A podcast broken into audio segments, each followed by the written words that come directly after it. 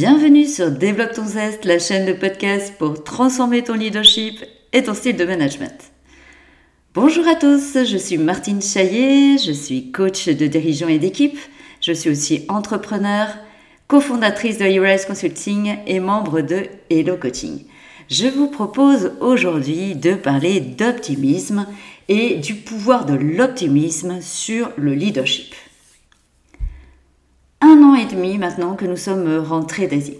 Et je suis toujours marquée par cette espèce euh, d'humeur un peu morose, d'humeur grise, euh, voire ce qu'on pourrait appeler de négativisme, entre guillemets, euh, qui règne en France.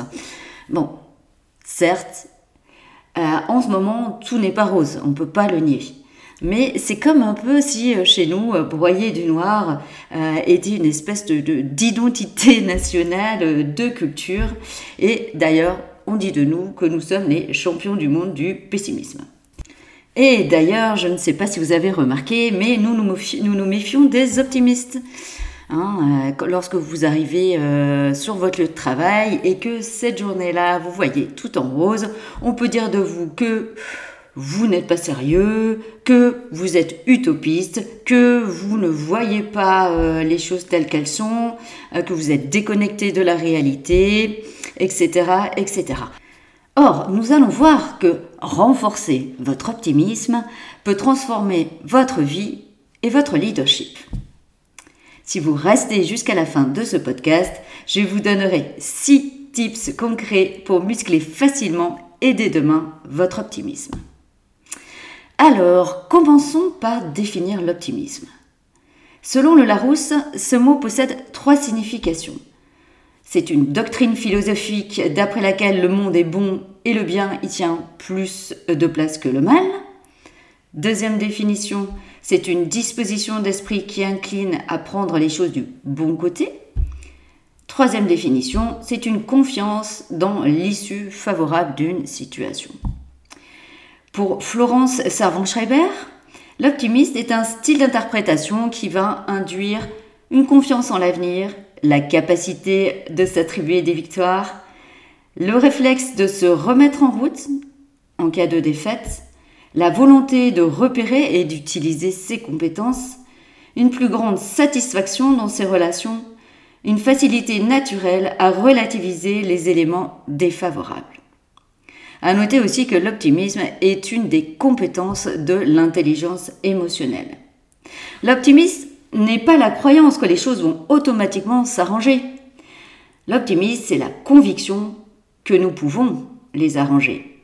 Ça, c'est une phrase de Melinda Gates. Martin Latulipe parle de quelque chose qui me parle vraiment. Il parle de, alors un mot qu'il a inventé, hein, mais qui me parle vraiment. Il parle de possibiliste. Croire que c'est possible, pas que c'est facile ou que les choses vont se faire tout seul.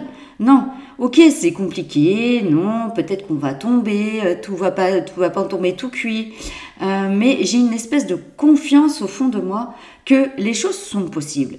Si bien sûr je mets des choses en place pour y arriver. Et donc nous arrivons là à la différence entre optimisme et, positivisme. Parce qu'il y a une espèce, alors il y a deux choses, une espèce euh, d'injonction euh, à être positif. Voilà, il faut être positif, euh, etc. Et du coup, ça incite certaines personnes à rejeter l'optimisme. soit parce qu'ils sont stressés par rapport à cette injonction, soit parce qu'ils trouvent ça même malsain. Hein, euh, comme s'il fallait être absolument positif. Mais l'optimisme n'est pas le positivisme. Et dans dirigeant.fr, Philippe Gabillet nous dit que vraiment cette différence entre positivisme et optimisme est essentielle. Hein, parce que contrairement au positivisme, l'optimisme ne nie rien. Hein, ça veut dire qu'il ne va pas minimiser ce qui se passe autour, la situation, euh, le monde, ni euh, la, noirceur, la, de certaines situations. Hein. Au contraire, l'optimisme prend acte, prend ancrage dans la réalité pour transformer les choses.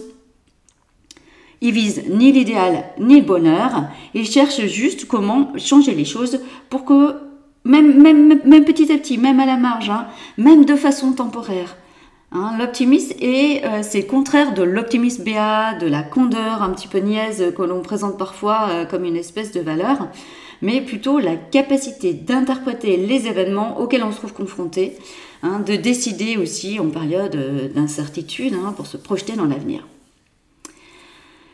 C'est donc pas une attitude laxiste du tout, c'est une espèce de combat entre guillemets permanente, en tout cas d'attitude exigeante, hein, qui, euh, qui, demande, un effort un peu constant. Philippe Gabillet a cette phrase que j'aime beaucoup.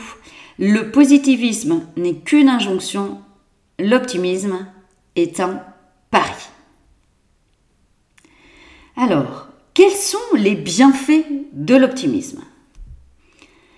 L'optimiste aborde la vie dans un état euh, d'esprit positif, hein, ce euh, qui amène différents bénéfices. Il a été prouvé que l'optimisme euh, apporte, amène à avoir une meilleure santé physique et mentale. Être optimiste permet aussi de soulager le stress en le canalisant en énergie positive mais aussi de bénéficier d'un meilleur confort euh, émotionnel, hein, puisque l'optimisme fait partie de l'intelligence euh, émotionnelle. C'est un atout euh, dans les interactions sociales hein, et on va voir ensuite comment notre optimisme renforce notre leadership. ça, c'était les mots de Florence Servan-Schreiber. Alors l'optimisme, si on regarde ça, comment ça marche? Et là, Vincent Hallot l'explique très bien. Hein, il parle de cercle vertueux de l'optimisme. On voit le monde euh, non comme il est en fait, mais comme nous on l'est, à partir de nous-mêmes. C'est-à-dire qu'on va filtrer le monde pour qu'il colle à notre représentation du monde, à nos croyances, à ce que l'on pense être vrai. Hein, on, se prend pour des penseurs impartiaux, impartiaux Hein, qui observent les faits et ensuite à partir des faits se font leur opinion. Mais dans bien des cas, on va faire exactement le contraire, c'est-à-dire qu'on va filtrer les faits hein, et on va choisir ceux qui vont confirmer ce, que nous croyons déjà et on va mettre de côté ceux qui euh, euh, voilà, ne nous intéressent pas parce qu'il va peut-être remettre en question une certaine vision du monde. C'est ce qu'on appelle le biais de confirmation. Autre facteur important dans l'optimisme, donc l'optimisme bien sûr euh, va euh, trier des faits plutôt positifs. Alors, autre facteur important, c'est l'entraînement. Hein. c'est-à-dire qu'à force de, voir, hein, finalement, euh, de chercher les points positifs dans les différentes situations que les gens, que les optimistes rencontrent, ils vont devenir maîtres dans l'art de les trouver. Donc, ils les voient plus facilement que des gens qui sont moins optimistes. Euh, Vincent Halleux nous dit bah, c'est comme si on va dans une forêt, ça, ça me parle. Euh, j'ai une amie euh, qui s'est très bien trouvé des champignons et quand on va dans une forêt, euh, elle, elle voit euh, je ne sais combien de champignons, et moi j'ai beau chercher, j'en vois très très peu. Et ben c'est ça, hein, c'est une espèce d'entraînement. Alors il y a une espèce, je pense, d'intuition, mais aussi d'entraînement, c'est-à-dire qu'à force d'aller en forêt euh, ramasser des champignons, et ben on va les voir davantage que ceux qui n'y vont pas.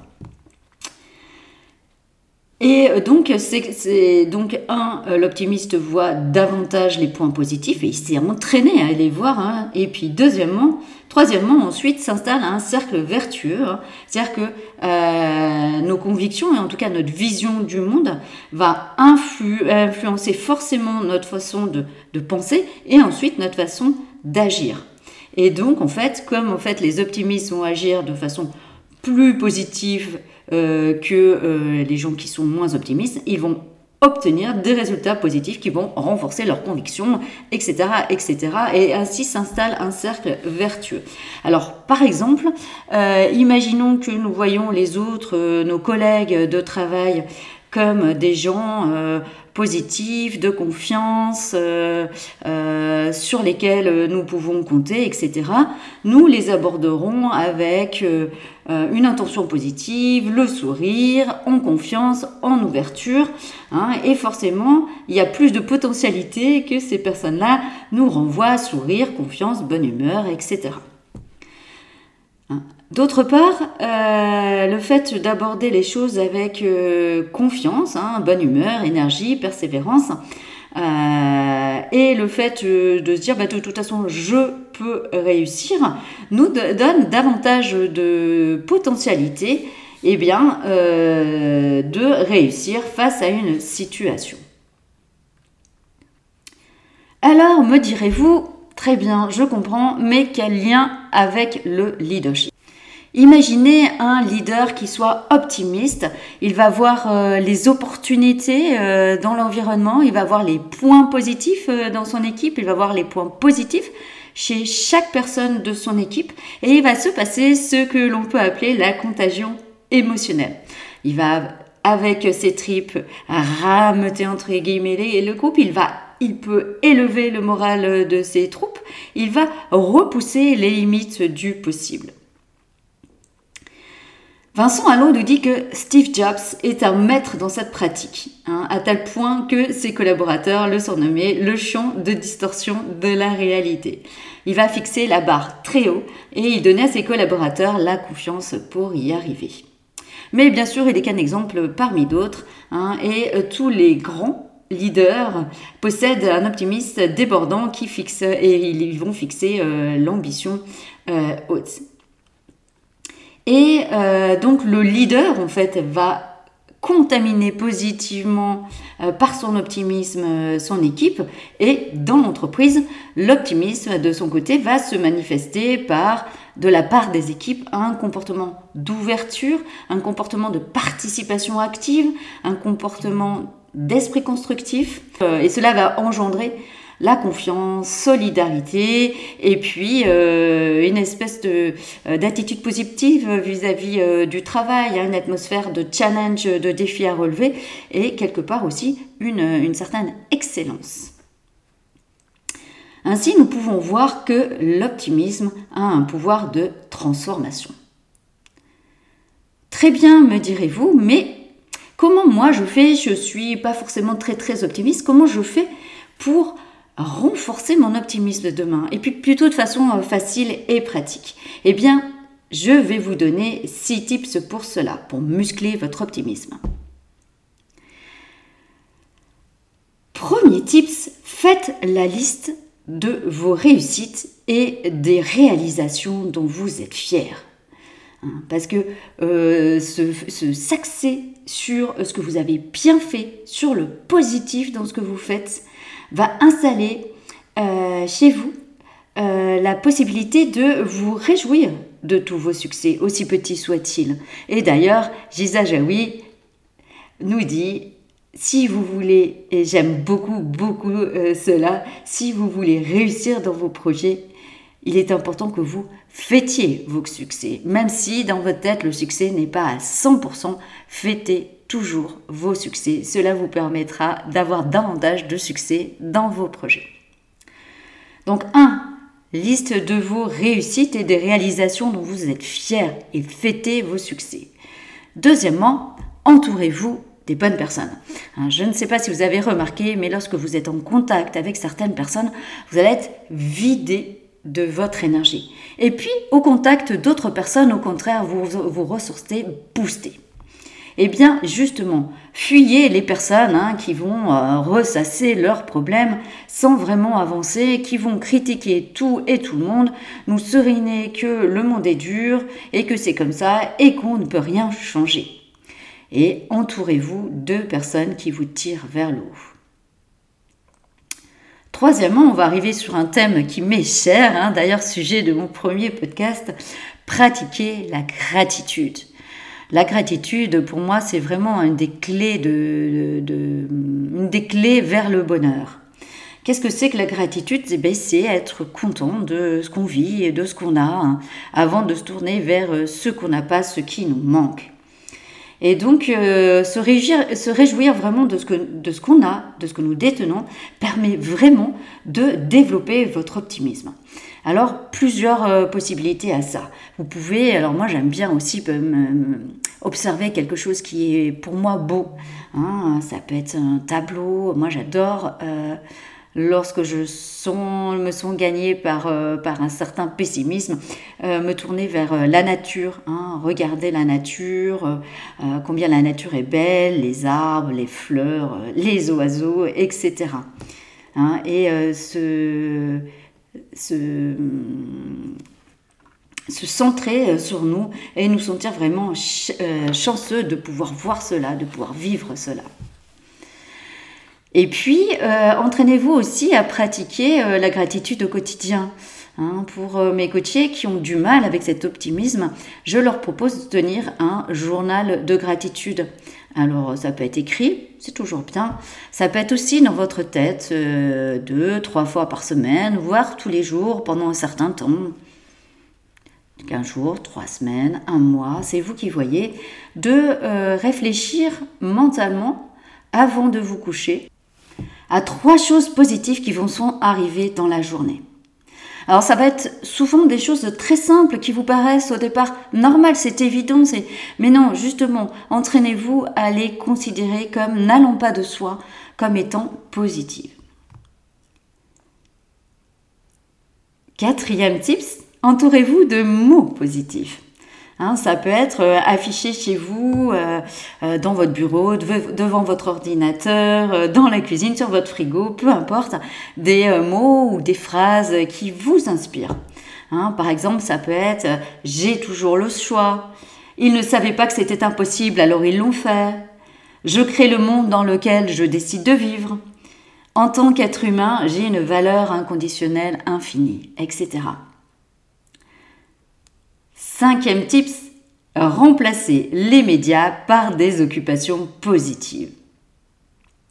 Et oui, lorsque vous euh, allumez par exemple la radio le matin ou lorsque vous vous installez le soir dans votre canapé pour regarder les nouvelles du jour, bah, qu'est-ce que vous allez entendre, qu'est-ce que vous allez voir?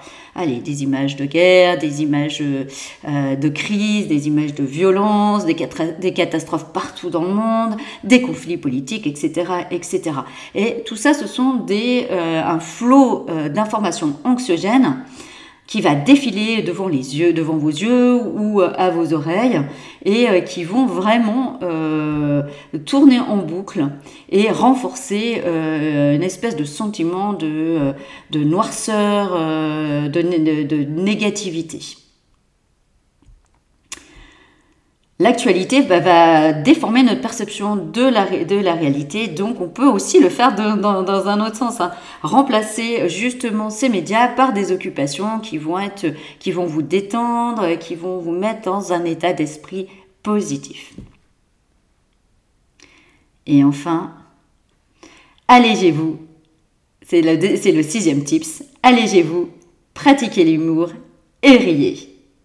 En effet, Daniel Goldman, un des grands de euh, l'intelligence émotionnelle, hein, euh, qui est né euh, juste après-guerre, en 1946, nous dit Le rire est certainement la plus courte distance entre deux cerveaux, un phénomène de contagion irrésistible qui crée un lien social instantané. Et vous, que décidez-vous de mettre en place dès demain? Si ce podcast vous a plu, vous pouvez vous, vous abonner à notre chaîne de podcast Développe ton zeste pour ne pas manquer un seul épisode de notre chaîne de podcast. Hein, nous euh, publions un épisode tous les lundis à 18h15 et c'est entièrement gratuit. Vous pouvez aussi me suivre sur LinkedIn à Martine Chaillet, C-H-A-I, 2 À très bientôt!